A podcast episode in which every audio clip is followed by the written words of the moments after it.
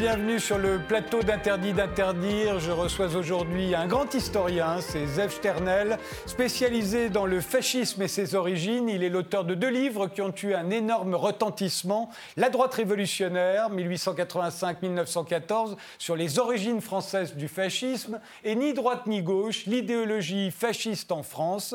Aujourd'hui sort sous sa direction L'histoire refoulée sur le colonel de la Roque, les croix de feu et le fascisme français aux éditions du Zev Sternel, euh, bonjour, je suis ravi de vous, recevoir euh, sur ce plateau. Euh, je vous ai demandé, comme à tous nos invités, de nous concocter une image qui représente pour vous notre époque. Cette image, la voici. On y reconnaît un certain nombre de figures politiques de cette époque. alors pourquoi cette image? Qu'est-ce qu'elle représente pour vous? Eh bien, c'est un peu la suite de ce que je dis depuis de nombreuses années dans mes livres, notamment dans l'histoire refoulée. Vous avez ici euh, vraiment le complexe international. Vous avez la France, vous avez Israël, vous avez l'Italie, vous avez la Hongrie. Orban, le Hongrois, est peut-être le pire des quatre, mais en fait, c'est l'héritage de tout le mal européen depuis le début du XXe siècle. Et le problème, c'est que ce mal, ce nationalisme ethnique, organique, dur, brutal, n'a jamais complètement disparu. C'est une illusion de penser que tout cela a été enterré une fois pour toutes dans les ruines de Berlin. Jamais. Ça fait partie intégrale de la culture européenne. Le nationalisme dur, le nationalisme violent, dont l'antisémitisme fait partie d'ailleurs. C'est pour ça que l'antisémitisme revient aujourd'hui. Les gens, chaque fois qu'il arrive quelque chose, sont comment est-ce possible, mais comment explique-t-on, etc. Cela fait partie intégrale de notre culture. Et aussi longtemps que le nationalisme sera présent, l'antisémitisme sera là. Parce que voyez-vous, pour l'antisémitisme, il faut le dire, puisqu'on en parle beaucoup ces derniers jours, le sort des Juifs, depuis la Révolution française, est lié au sort des valeurs libérales. Là où les valeurs libérales, les droits de l'homme, l'humanisme ont tenu et bien tenu, l'antisémitisme était beaucoup plus faible. Là où ces valeurs n'existaient pas, ou ont été battues en brèche, l'antisémitisme est remonté à la surface et il est beaucoup plus puissant. Ce sont des phénomènes dont l'existence dépend de la puissance des Lumières, des Lumières françaises surtout. Ce sont les Lumières françaises, franco-britanniques aussi si l'on veut, écossaises, mais ce sont les Lumières françaises qui sont au centre. Là où les Lumières françaises parviennent à tenir, là où les Lumières françaises font la société, au fond que la société soit imprégnée de ces valeurs, là où elles imprègnent la société, la vie est meilleure. La liberté, l'égalité, la liberté et l'égalité de tous les hommes, les valeurs humanistes tiennent le coup. Ce qui fait que ces quatre personnages que vous voyez ici représentent une guerre constante contre les Lumières françaises, contre les droits de l'homme, contre l'idée que tous les hommes sont égaux, contre l'idée que nul n'est supérieur à l'autre, l'ethno-nationalisme qu'ils représentent tous les quatre, les, les, étrangers, les immigrés, les arabes, les musulmans, l'infériorité de toutes ces catégories humaines qui est le fond de leur pensée, qui constitue le fond de leur pensée, de leur politique, c'est les trois qui sont là, les deux, Salvini et Orban, ils mènent une guerre totale contre l'Union européenne, parce que l'Union européenne, c'est l'union de pays qui vivent sur les valeurs libérales. C'est la guerre au libéralisme, dans le sens noble du terme. Je ne parle pas de l'économie néolibérale, je parle des valeurs libérales. parce que le fascisme, entre parenthèses, a été une émotion de génie qui a permis de démolir les valeurs des Lumières tout en préservant l'économie libérale et tout en préservant le capitalisme. On y reviendra d'ailleurs. Et quand Orban nous parle de démocratie illibérale, il se moque du monde. Il n'y a pas de démocratie illibérale. La démocratie, ou bien elle est libérale, ou bien elle n'est pas la démocratie. Et ça, ça, il faut le dire. Vous savez, j'ai fait il n'y a pas longtemps, il y a moins de 10 jours, 15 jours peut-être, un article dans une revue américaine qui me l'avait demandé, où je disais, et je, voudrais le répéter pour le public français, que n'était-ce la chute du mur de Berlin, n'était-ce la chute de l'Union soviétique et la volonté de soustraire ces pays de l'Europe de l'Est à l'influence russe, jamais la Hongrie, la Pologne, la Slovaquie, la République tchèque, jamais ils ne devraient faire partie de l'Union européenne. C'est un cheval de Troie que l'Union européenne a introduite et qui se bat aujourd'hui contre ce qui était l'objectif des fondateurs. Parce que quand, juste après la guerre, juste après la paix, après Oradour-sur-Glane, après tous les malheurs, la France et l'Allemagne ont décidé qu'il fallait une fois pour toutes mettre fin aux guerres entre elles, sinon ce sera la fin de l'Europe, ce sera la fin de tout le monde. Ils ont, commencé, comme ça arrive souvent, les grands fondateurs étaient des libéraux, mais ils ont commencé par la méthodologie marxiste, marxienne si l'on veut. On commence par en bas. On commence par en bas. On commence par le charbon et l'acier, ensuite l'agriculture, etc. On ne parle pas d'idées, on parle des choses concrètes. Et ils ont commencé à construire l'Europe autour de ces idées-là. Et c'était évidemment les idées, étaient les idées de lumière française.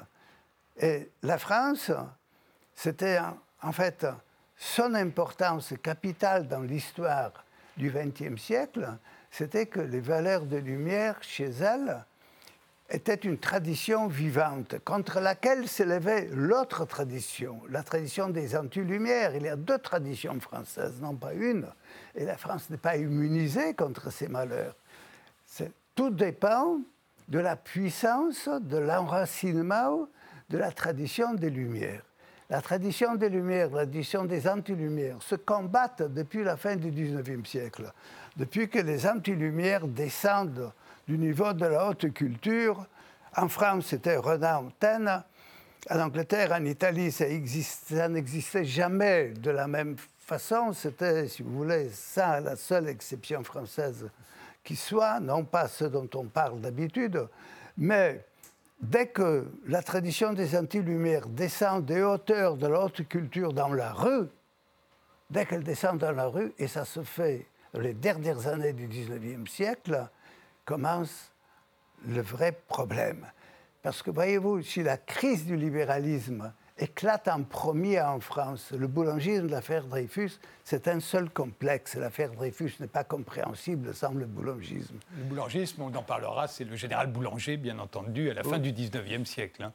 Le, général Boulanger, le, le boulangisme est beaucoup plus important que le général même. Oui, Mais le boulangisme et l'affaire Dreyfus, c'est la première grande crise de la démocratie libérale en Europe. Et pourquoi éclate-t-elle en, France en premier parce que c'est la société libérale la plus avancée du continent. Alors, je vous interromps, euh, Zef Stirnel, parce que vous avez parlé de l'exception française. Cette exception française, pour la comprendre, il faut se souvenir euh, d'ailleurs du retentissement qu'ont eu vos deux premiers livres euh, à l'époque, quand ils sont sortis, sur la droite révolutionnaire et sur Ni droite ni gauche. l'exception française, elle est défendue par un certain nombre d'historiens en France qui disent qu'en fait, la France n'a pas comme ses voisins, l'Allemagne, l'Italie, le Portugal ou l'Espagne, n'a jamais connu le fascisme, n'a jamais été même tenté par le fascisme. Ça n'existe pas. Et ce serait ça, d'après vous, notre histoire refoulée. On le voit d'ailleurs dans la version poche de votre livre La droite révolutionnaire,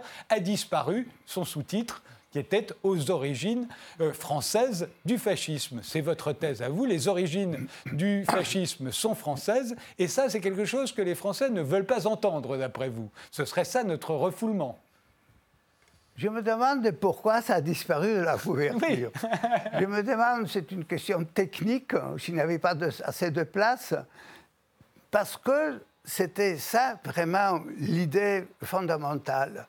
L'idée fondamentale qui s'opposait à ce que j'ai vu comme une façon de verrouiller le XXe siècle français, c'est-à-dire l'idée de mon directeur de thèse, de mon professeur, avec qui je suis resté lié depuis mes premiers jours à Sciences Po jusqu'à la, jusqu'à la fin de sa vie. Je parle de René Raymond.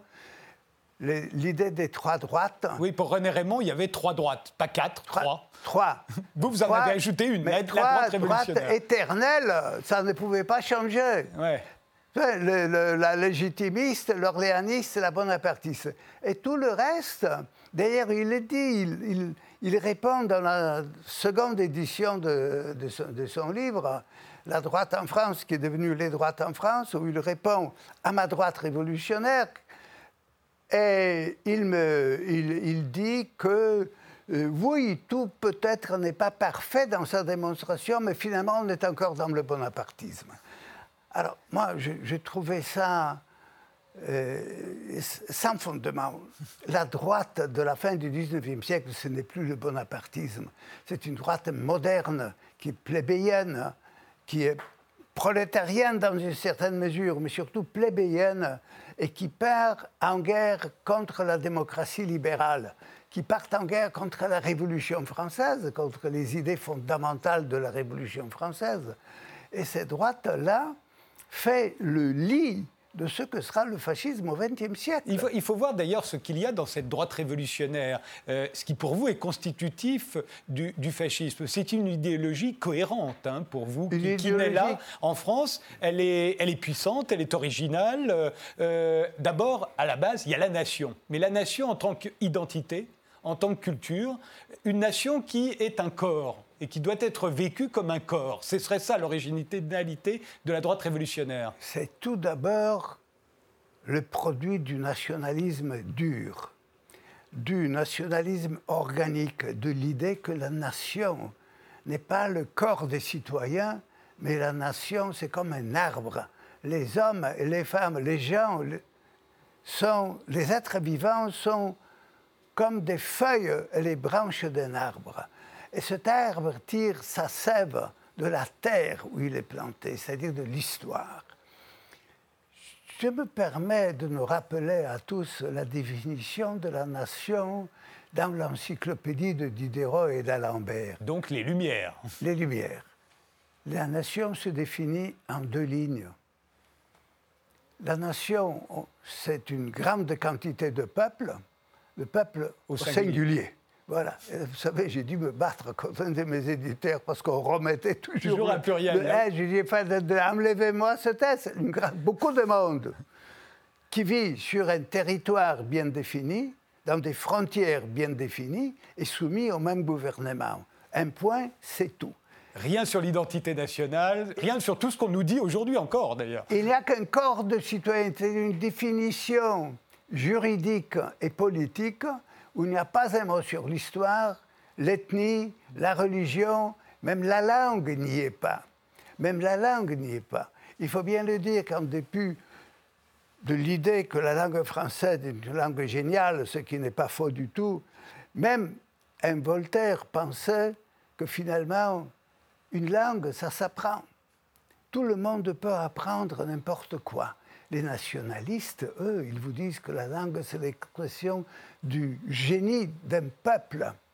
C'est ce que les Allemands appellent le Volksgeist. Et ça vient de Herder, qui est le grand ennemi des Lumières françaises. Herder, qui est le fondateur, Johann Gottfried Herder, qui est le fondateur du nationalisme organique. Et cet organisme qui va ensuite, comme le feu dans la brousse au XIXe siècle, il passe l'idée que la nation, que le corps des citoyens, c'est une chose, la nation, c'est autre chose, c'est ce qui permet en 1940 de dire aux Juifs, mais mesdames et messieurs, vous étiez citoyens, maintenant vous n'êtes plus citoyens. Parce qu'être citoyen, c'est une catégorie juridique, politique. N'importe quel petit juif de Pologne peut obtenir une carte d'identité et un passeport. Ça ne fait pas que son cœur et son esprit sa psychologie, sa mentalité soit française. On entend ça encore aujourd'hui en France, notamment. Alors ça, on l'entend encore aujourd'hui, évidemment. C'est ça, c'est tout, toute la question. Toute la question, qu'est-ce que c'est que la nation? Une question que Renan avait déjà posée, évidemment c'est que la question de l'identité nationale, la question identitaire, se pose déjà à la fin du 19e siècle. Et puis la question aussi de la démocratie. Vous l'avez dit, c'est le deuxième pilier. C'est lié, parce que tout est lié. Tout est lié. Ensuite, il y, a il, y a il, y a, il y a quelque chose qui est très important, ce sont les mythes. Les mythes sont considérés comme supérieurs à la raison. Et ça, c'est vraiment constitutif, d'après vous, du fascisme. C'est très, très important. Une société fondée sur des mythes est supérieure à la société fondée sur la raison. Et vous avez montré tout à l'heure le portrait de Sorel. Et On va le revoir, Georges Sorel, qui est un, intellectuel français de cette euh, époque. Et, il paraît que Georges Sorel... Aujourd'hui, un peu oublié, mais euh, ses réflexions sur la violence, mais pour vous, il est très important à ce moment-là. Il est très important parce qu'il a joué un rôle extrêmement important. Précisément parce que c'était son idée que les sociétés sont menées par des mythes.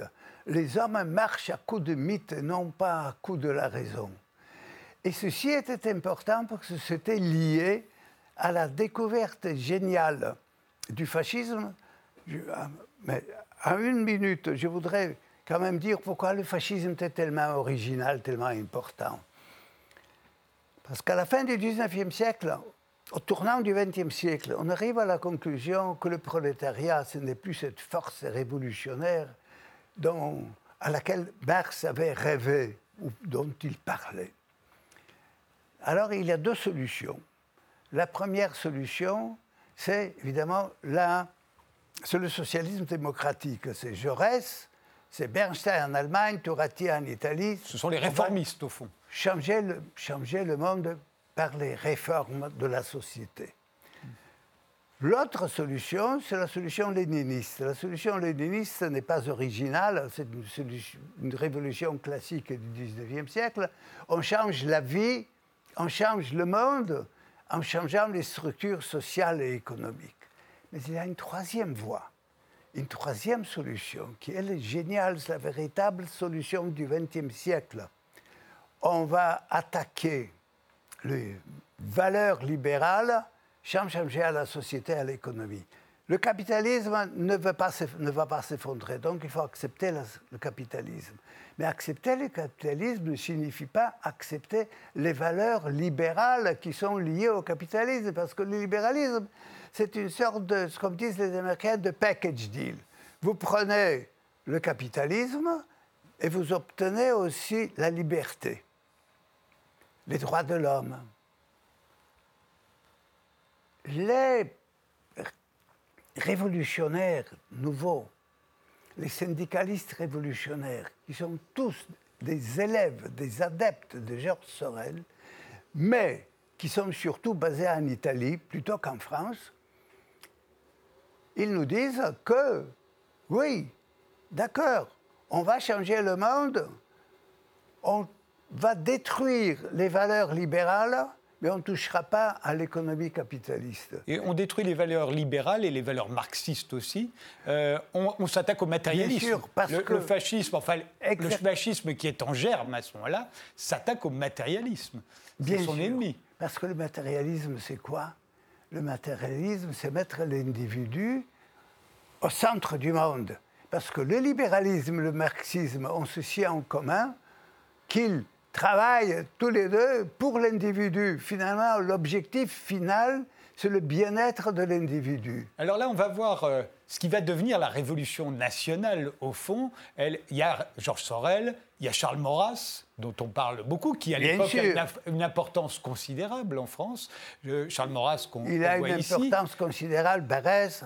Il y a Maurice Barrès, à qui vous avez consacré votre thèse en 1972, qui invente, lui, une espèce de roman national, puisque lui, c'est un écrivain. Là, nous avons Barrès, on avait Maurras tout à l'heure, parce que Maurras, évidemment, construit son système sur le barrésisme, l'idée que ce qui compte, c'est le corps national. La politique a pour objectif de préserver, de développer le corps national et non pas l'individu. D'où le racisme inhérent. Et d'où vient, évidemment, le racisme s'explique comme ça. C'est l'ensemble, c'est l'ensemble historique, ethnique, linguistique, psychologique qui compte, et non pas les hommes en tant qu'individus. Il y a, l'idée de régénérescence aussi dans, dans le fascisme en germe à l'époque. On va régénérer le, la nation. Bien sûr, parce que la démocratie l'a avili. La décadence, la décadence est le produit de la Révolution française, elle est le produit des droits de l'homme, mettre l'homme à l'avant, les droits de l'homme. C'est l'homme l'objectif final de toute action sociale et politique. Alors, c'est la décadence.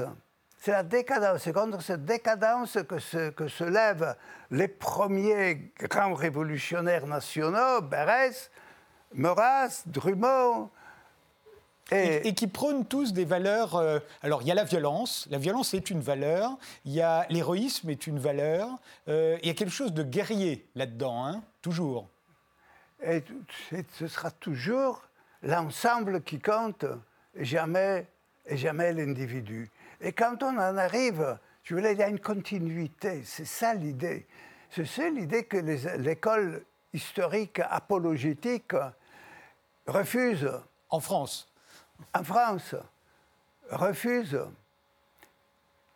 C'est qu'il y a une continuité entre, mais une continuité qui crève les yeux, à mon avis, entre le complexe boulanger, boulangisme affaire Dreyfus, c'est-à-dire la révolte contre la démocratie libérale, contre la République des droits de l'homme, et Vichy. Parce que Vichy n'est pas un accident de parcours tout comme le fascisme en Italie n'a pas été un accident de parcours ou le nazisme en Allemagne n'a pas été un accident de parcours. Ils ont tous des racines profondes dans la culture nationale. Et ce que vous montrez, c'est qu'au fond, parce qu'il y a souvent, on dit le fascisme est né des tranchées, de la guerre des tranchées. Vous dites non. En 1912, en 1913, tout est déjà là. En Italie, tout est déjà là. En France, tout est déjà là. On n'a pas besoin d'aller dans les tranchées pour, pour connaître tous ces sentiments-là et, éprouver déjà cette forme d'idéologie C'est une des plus grosses bêtises, une des plus grosses erreurs de la pensée historique du XXe siècle. Et pas seulement en France. Écoutez, si le fascisme était né dans les tranchées, dans les tranchées, si mes souvenirs d'école sont bons, il n'y avait pas que les Allemands ou les Italiens. Il y avait aussi les Français, il y avait aussi les Anglais, il y avait aussi les Américains. Alors pourquoi ça éclate ici, ça n'éclate pas là? Pourquoi, comme on nous raconte souvent, les anciens combattants français sont revenus tous pacifistes, alors que les Allemands, les Italiens sont devenus, revenus des bêtes sauvages Et c'est qu'on oublie qu'en Espagne, l'Espagne n'a pas participé à la guerre du tout. Il n'y avait pas un seul Espagnol dans le Portugal. Alors qu'est-ce qui leur est arrivé finalement, ces Espagnols-là? En Grande-Bretagne, c'était pareil. La British Union of Fascists d'Oswald Mosley n'était pas euh, n'avait rien à voir avec la guerre. C'était la crise économique, c'était l'idée que le, la démocratie n'est pas capable de, répondre à la crise, à la crise économique. Mais l'essentiel, c'est que les idées qui se développent avant la guerre, vous savez, les, intellectuels italiens, les syndicalistes révolutionnaires sur les marges desquels Mussolini se développe depuis les toutes premières années du siècle, ils étaient déjà vers 1910-12, ils étaient déjà intellectuellement mûrs pour le fascisme. Mussolini lui-même fonde en 1913 une revue qui s'appelle Utopia où il signe ses articles L'homme qui cherche. Et il cherche une solution à cette crise morale terrible qui mine l'Italie. Et, et lui, il est socialiste à cette époque. Il est directeur d'Avanti. Et à cette époque, le premier personnage du parti n'était pas un président ou un secrétaire général élu par le, un comité central qui n'existait pas, c'était le directeur du journal. Lénine, Jaurès, Mussolini, Blum après, Kautsky, ils étaient tous directeurs de journaux. Ils étaient le numéro un de leur parti. Et Mussolini, lui, arrive à la conclusion qu'il lui faut, qu'il pour régénérer ce pays qui meurt, ce n'est pas la lutte des classes qui le fera. Ce sera la nation. Je vous interromps, Zef Tirnel. On fait une pause et on se retrouve dans un instant. On continue sur ce thème, le fascisme français, euh, celui que vous décrivez depuis euh, plusieurs livres maintenant.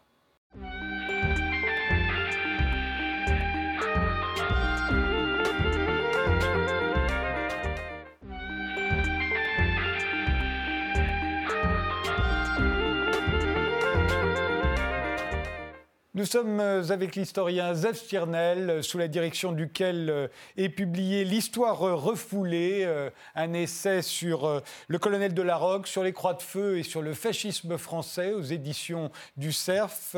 On a remonté comme ça l'histoire depuis la, fin du 19e siècle, quand paraissent les premiers germes de ce qui deviendra, d'après vous, le fascisme, et que ces germes sont apparus en France, pas seulement en France, mais en France, beaucoup. On est maintenant euh, juste après le premier conflit mondial. Vous venez de nous expliquer que tout est déjà là avant la Grande Guerre. Mais après le premier conflit mondial, euh, euh, qu'est-ce qui se passe en France? Ben, Il y a un véritable mouvement fasciste, d'après vous. Et sous le mouvement fasciste, ce sont les croix de feu du colonel de la Roque. Alors quand vous avez dit ça dans vos livres précédents, ça a fait beaucoup de scandales. Pas seulement ça d'autres choses. Mais notamment cela, le, colonel de la Roque qu'on voit, voit, ici, euh, euh, pour vous, les Croix de Feu, c'est un mouvement fasciste. Il va être dissous en 1936 quand arrive le Front populaire au pouvoir. Il va devenir le Parti social français, le PSF. Il ne changera pas énormément. C'est encore un mouvement fasciste. Ce sera le premier parti de France. Hein. Il ne faut pas l'oublier. Euh, avant la Première Guerre mondiale, euh, les Croix de Feu, ça a séduit beaucoup de monde, des anciens combattants, mais aussi des étudiants, des jeunes. Un très célèbre, François Mitterrand, qui deviendra plus tard président de la République, a adhéré euh, au mouvement de jeunesse des Croix de Feu. Il l'a raconté à Pierre Péan dans Une jeunesse française. Alors, pourquoi est-ce que le colonel de, de la Roque, les Croix de Feu, le Parti social français, pour vous, c'est un véritable mouvement fasciste, au même titre que, que, le, parti fasciste euh, italien euh, de, Mussolini? C'est un mouvement fasciste qui n'imite pas Mussolini. Ils font tout pour qu'on ne les associe pas à Mussolini, ni à Mussolini, ni, d'ailleurs aux nazis, ni aux fascistes ou aux nazis. Mais quand on creuse la démarche des croix de feu, et ça, les, les, les, les auteurs, mes co-auteurs dans ce livre l'ont fait, il faut un travail. Dans l'histoire refoulée. Ils ont fait un travail remarquable d'ailleurs. Quand on creuse ces questions-là, on s'aperçoit que l'ethno-nationalisme, l'ethno-nationalisme chrétien, oui, il est chrétien, hein, François de la Roque. Hein, le colonel de la Roque, il est très chrétien. cet ethno-nationalisme, c'est la version française, c'est la version française du fascisme. Le refus de la, ce qu'on appelle la république parlementaire, ou le refus du parlementarisme. Qu'est-ce que ça signifie le parlementarisme La démocratie libérale? Ça dépend. Le Gérald de Gaulle a refusé lui aussi le parlementarisme. Oui, mais jamais, jamais de Gaulle parlait du régime des partis. Si. C'était autre chose. Ah oui. C'était autre chose. Le refus de la démocratie libérale, ce n'était pas le propos de De Gaulle. Le refus de la démocratie libérale, c'était le propos des Croix de Feu. C'était la guerre au socialisme, c'est-à-dire au marxisme, à la lutte des classes, à laquelle on répondait par la solidarité nationale. Et la solidarité nationale, c'était moyen, évidemment, de mettre fin, de mettre fin au socialisme marxiste. C'était une démarche, c'était une démarche dure, une démarche dure. Et comme on, y trouve pratiquement tous les ingrédients, l'ethnonationalisme, l'antisémitisme, à l'époque, tout ce qu'il faut y compris d'ailleurs les dispos, les fameux dispos qui sèment la terreur dans les quartiers populaires, qui sont capables de mobiliser des, 6, 10 000 personnes avec des avions, des voitures, 6 000 voitures qui transportent des dizaines de milliers de disposent d'un endroit à Justement, Seth Stirnel, dans, dans le, les historiens qui se sont dressés contre vous pour dire non, ça n'est pas les Croix de Feu, ni euh, François de la Roque, ça n'est pas le fascisme, ont pris pour argument euh, que le 6 février 1934, quand les ligues sont là sur la place de la Concorde, euh, devant l'Assemblée nationale, si François de la Roque avait voulu entrer au Palais Bourbon, il l'aurait fait. Ils en avaient la puissance, comme vous l'avez dit, ils en avaient la force. Or, il ne le fait pas. Il ne le veut pas. Et d'ailleurs, euh, Maurras parlera de la trahison du colonel de Larocque. Mais sait-on pourquoi Larocque n'est pas entré au Palais Bourbon? Il l'explique lui-même. Il l'écrit après. Parce que, d'abord, il n'était pas sûr d'avoir les moyens de parvenir au pouvoir par une entrée au Palais Bourbon. Et surtout, il ne croyait pas pouvoir le garder. Et c'était ça la question. Et il le dit à plusieurs reprises. Il prend pour dogma et pour euh, exemple, il prend pour exemple Hitler et Mussolini. Ils ne sont pas parvenus au pouvoir par un coup ils sont parvenus au pouvoir en légalité ou semi-légalité. Oui, Mussolini, c'est une coalition qui arrive au pouvoir. Au fond, votre thèse, c'est qu'il est persuadé qu'il va arriver au pouvoir par les voies légales et qu'aux élections législatives de 1940, il va gagner. Voilà, les, les, élections qui auraient dû avoir en 1940, il était persuadé qu'il le porterait au pouvoir. Et que tenter un coup de force était une idiotie. Parce que comment peut-on arriver au pouvoir dans les années 30 vous avez la révolte de l'armée, comme chez Franco, ou alors vous avez les élections, la voie électorale, comme chez les nazis, et vous avez la droite fasciste. La voie fasciste, c'était quoi? Mussolini a été invité à former un gouvernement par le roi, avec l'assentiment, non seulement l'initiative des libéraux et des conservateurs. Giolitti, Salandra, c'était les, chefs de gouvernement libéraux qui n'avaient pas les moyens de résoudre la crise italienne. Alors on fait appel à Mussolini. Donc après, la question, c'est effectivement de garder le pouvoir et de le confisquer, ce qu'on observera euh, en Italie comme, euh, comme en Allemagne, et, en France, on le verra après, euh, à partir de 1940.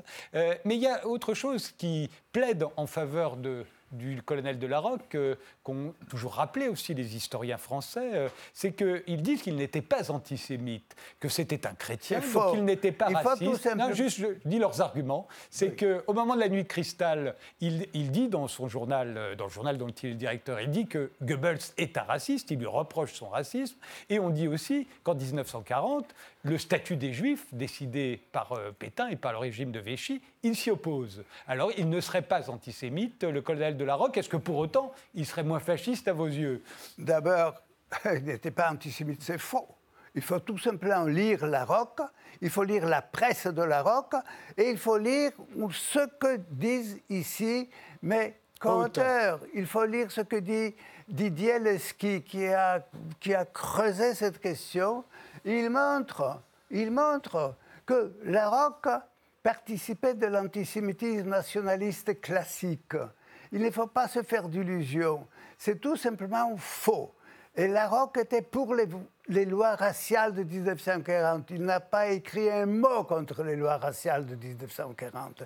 Les lois raciales de 1940 n'intéressaient pas seulement les juifs. Ce n'est pas seulement question des juifs. Ce n'est pas question de ces milliers d'étrangers naturalisés dans les années 20. Les lois d'octobre 1940, c'est le dernier clou dans le cercueil des Lumières françaises de la Révolution française. C'est 150 ans d'histoire de France sont balayés d'un coup en quelques mois.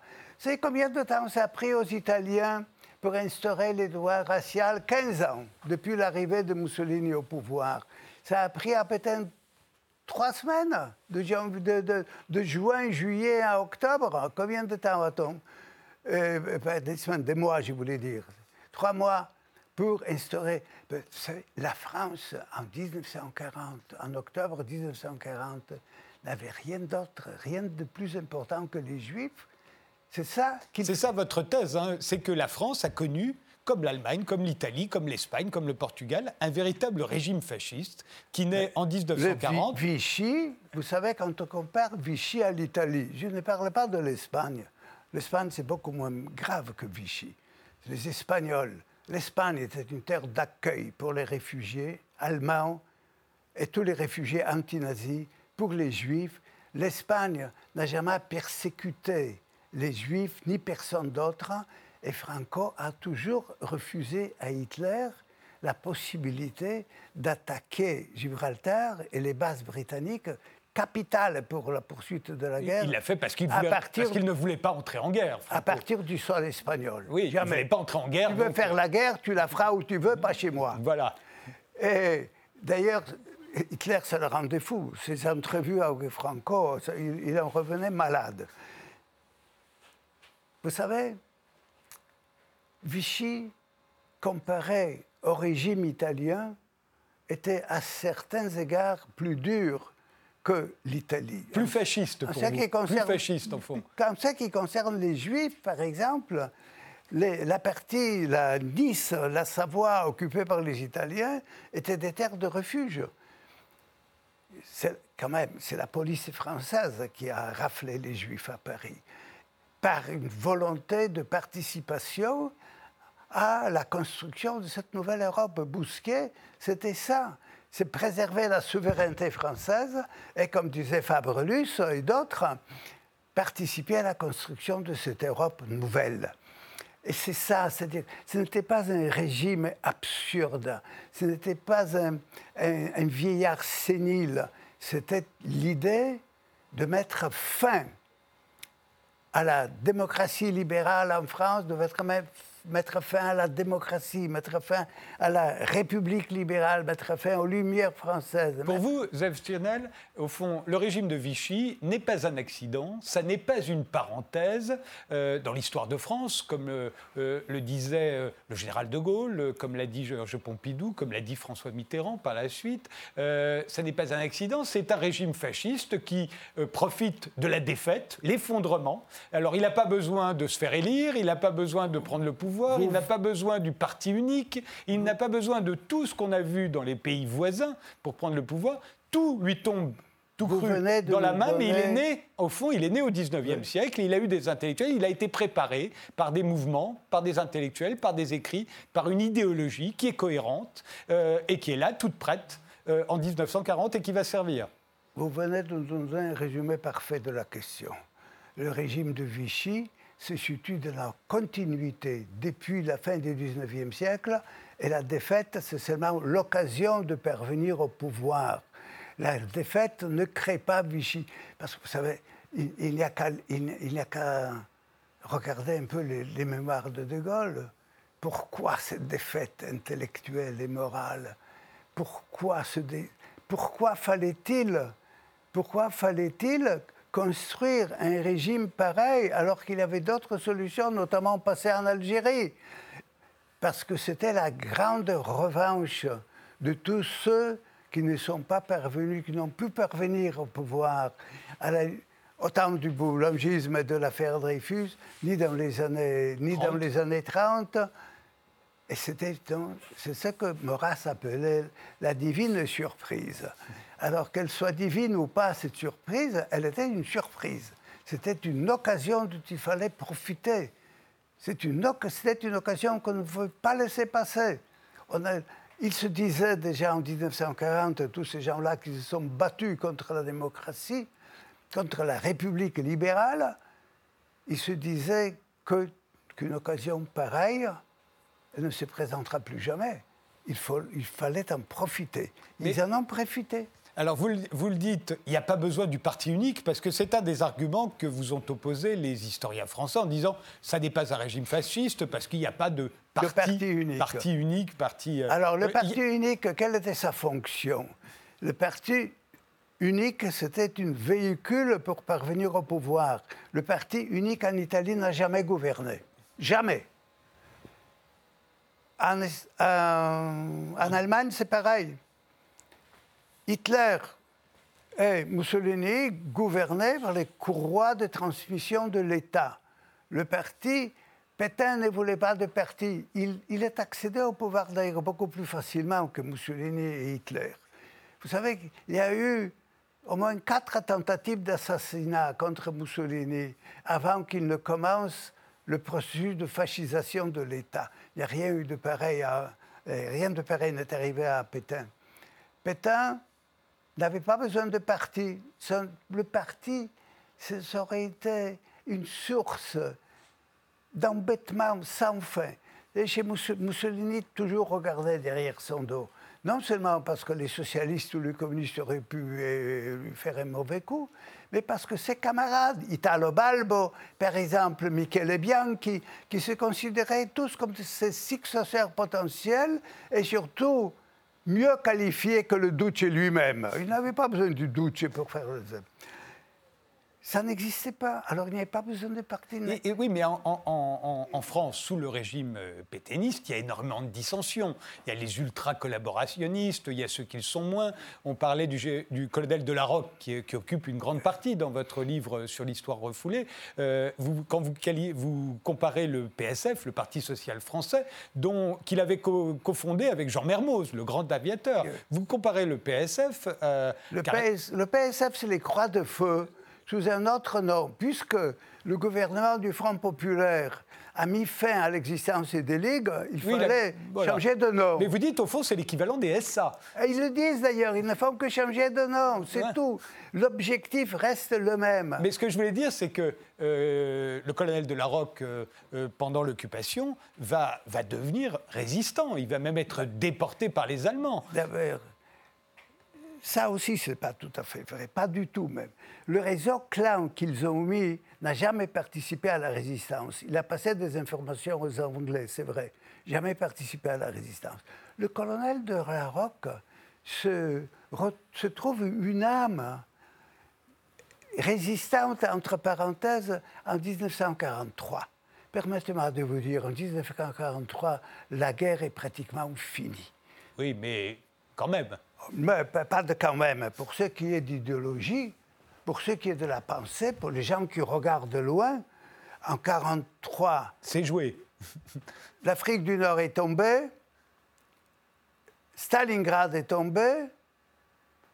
Qu'est-ce qui reste? Tout le monde voit que la guerre était... On attend maintenant le débarquement.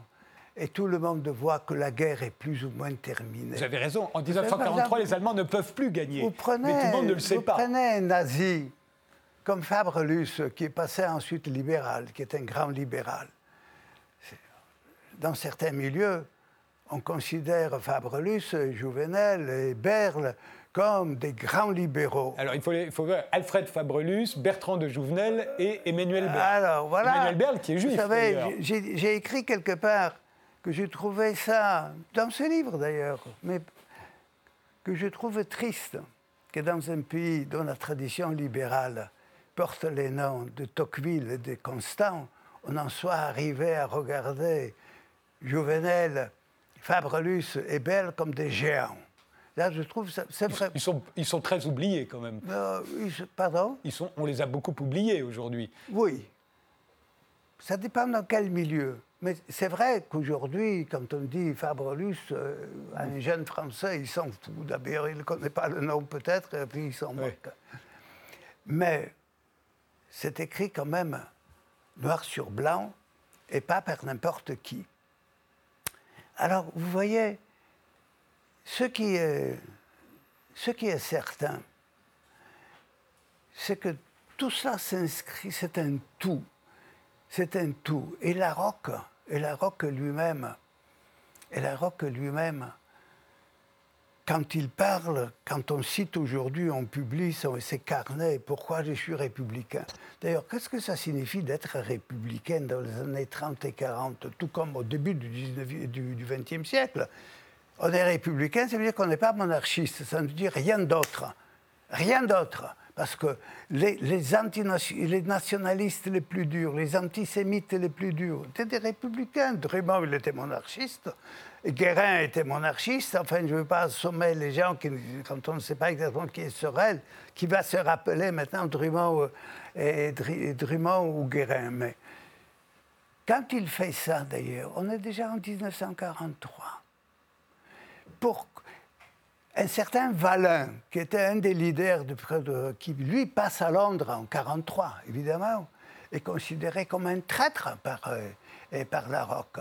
Ces gens-là ne sont pas passés dans la résistance, ils ne sont pas devenus résistants, ce n'est pas vrai. Ils ont compris que le vent tournait, que le vent tournait, que la guerre aurait une issue autre que celle qui se dessinait un peu plus tôt. Et alors, évidemment, en même temps, ces gens-là, ce n'était pas. Ils étaient nationalistes.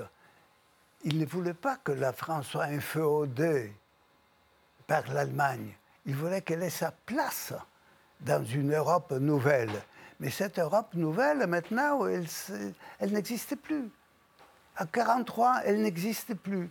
Et alors on voit, y compris un François Mitterrand, qui était devenu, lui était devenu résistant, qui a risqué sa vie comme beaucoup d'autres, mais c'était déjà des hommes qui couraient au secours de la victoire, il ne faut pas l'oublier. Les résistants véritables, ceux qui se sont lancés dans la résistance en 40, 41, 42 étaient des héros. Étaient des héros. Ils méritent, ils méritent qu'on s'incline devant eux. Mais ceux qui sont arrivés en 43-44, c'était des opportunistes. Je n'ai aucun respect pour les résistants de 43-44, et ça inclut les gens d'Uriage, les gens d'esprit, qui sont devenus ensuite des gens très importants. Ça, je parle de Beuve-Méry, fondateur du journal Le Monde, beaucoup d'autres. C'est Gonzague, une grande figure de la démocratie chrétienne. Ces gens-là, quand sont-ils arrivés? Quand ils fondent ce que je montre là, le, euh, le corps des chevaliers du riage. Les chevaliers du riage, c'est quoi? Quand on parle, de, ils, expliquent ce qu'ils veulent, quelle France ils veulent déjà après la fin de la guerre. Après la fin de la guerre, une France qui soit épurée de communistes, de francs-maçons et de juifs. Et ça, ça se dit après la fin de la guerre. Euh, Revenons à, aujourd'hui, euh, puisqu'on a commencé par parler d'aujourd'hui. Euh, euh Zef avec la photo euh, que vous nous montriez, est-ce que pour vous, maintenant qu'on a compris pourquoi vous pensez que le fascisme a des origines françaises, est-ce que vous pensez qu'aujourd'hui, il y a un danger fasciste en France? Écoutez, les choses ne reviennent jamais de la même façon. Qu'il y ait un danger pour la démocratie française, c'est certain. Ça existe en France. Il y a un problème. Ce problème se pose d'une manière différente parce que, d'abord, disons que la France, avec l'Europe occidentale, avec la partie occidentale de l'Union européenne, c'est l'endroit du monde où la vie est la meilleure. Il n'y a pas d'endroit à la surface du globe où la vie soit meilleure qu'en France ou en Allemagne aujourd'hui. Mais les gens n'ont plus conscience, ou, en tout cas ont l'impression que c'était mieux avant. Les gens veulent vivre mieux, et ils ont raison. Mais on vit ici quand même avec tous les problèmes, avec le chômage, avec tous les problèmes que l'on a, on vit mieux ici que n'importe où ailleurs, y compris les États-Unis. La société américaine est une société barbare quand elle compare à la société française. Mais qu'il y ait un danger de démocratie illibérale, c'est-à-dire que tout ce qu'on préservera de la démocratie, c'est de mettre un bulletin dans les urnes, et encore, on ne sait pas très bien comment ça se termine. Aussi longtemps que les urnes donnent de bons résultats, ça marche. Mais le jour où les urnes pourraient donner de mauvais résultats, est-ce qu'on respecterait les urnes comme les, comme les respecte aujourd'hui? Mais une, chose, mais une chose est certaine, que la démocratie, c'est d'abord les droits de l'homme. La démocratie, c'est considérer la société comme un ensemble de citoyens, y compris ceux qui arrivent du Maghreb, ceux qui arrivent d'Afrique, ceux qui arrivent de Syrie, comme, comme ceux qui sont arrivés de Pologne ou de Roumanie dans les années. Alors j'ai envie de vous poser la même question sur Israël, qui est votre pays. Vous êtes citoyen israélien, Zev Stirnel. Or, il y a peu, euh, vous avez déclaré que le racisme qui sévit en, Israël vous rappelait les origines, le nazisme à ses origines. Euh, vous montriez tout à l'heure euh, sur votre photo Marine Le Pen avec à côté d'elle Bibi Netanyahou. Est-ce qu'il y a un danger fasciste à vos yeux en Israël? Il n'y a pas de société qui soit immunisée contre ce danger-là. Et ça veut dire aussi les Juifs d'Israël, la société israélienne est aussi vulnérable que n'importe quelle société occidentale autre. Le nationalisme dur, le propre de la droite aujourd'hui au pouvoir, la colonisation, la colonisation, le refus des droits de l'homme pour le Palestinien, et même la loi sur la nationalité passée en Israël, même il y a quelques mois, qui fait que les Palestiniens, citoyens d'Israël, 20% de la population sont des citoyens de seconde zone.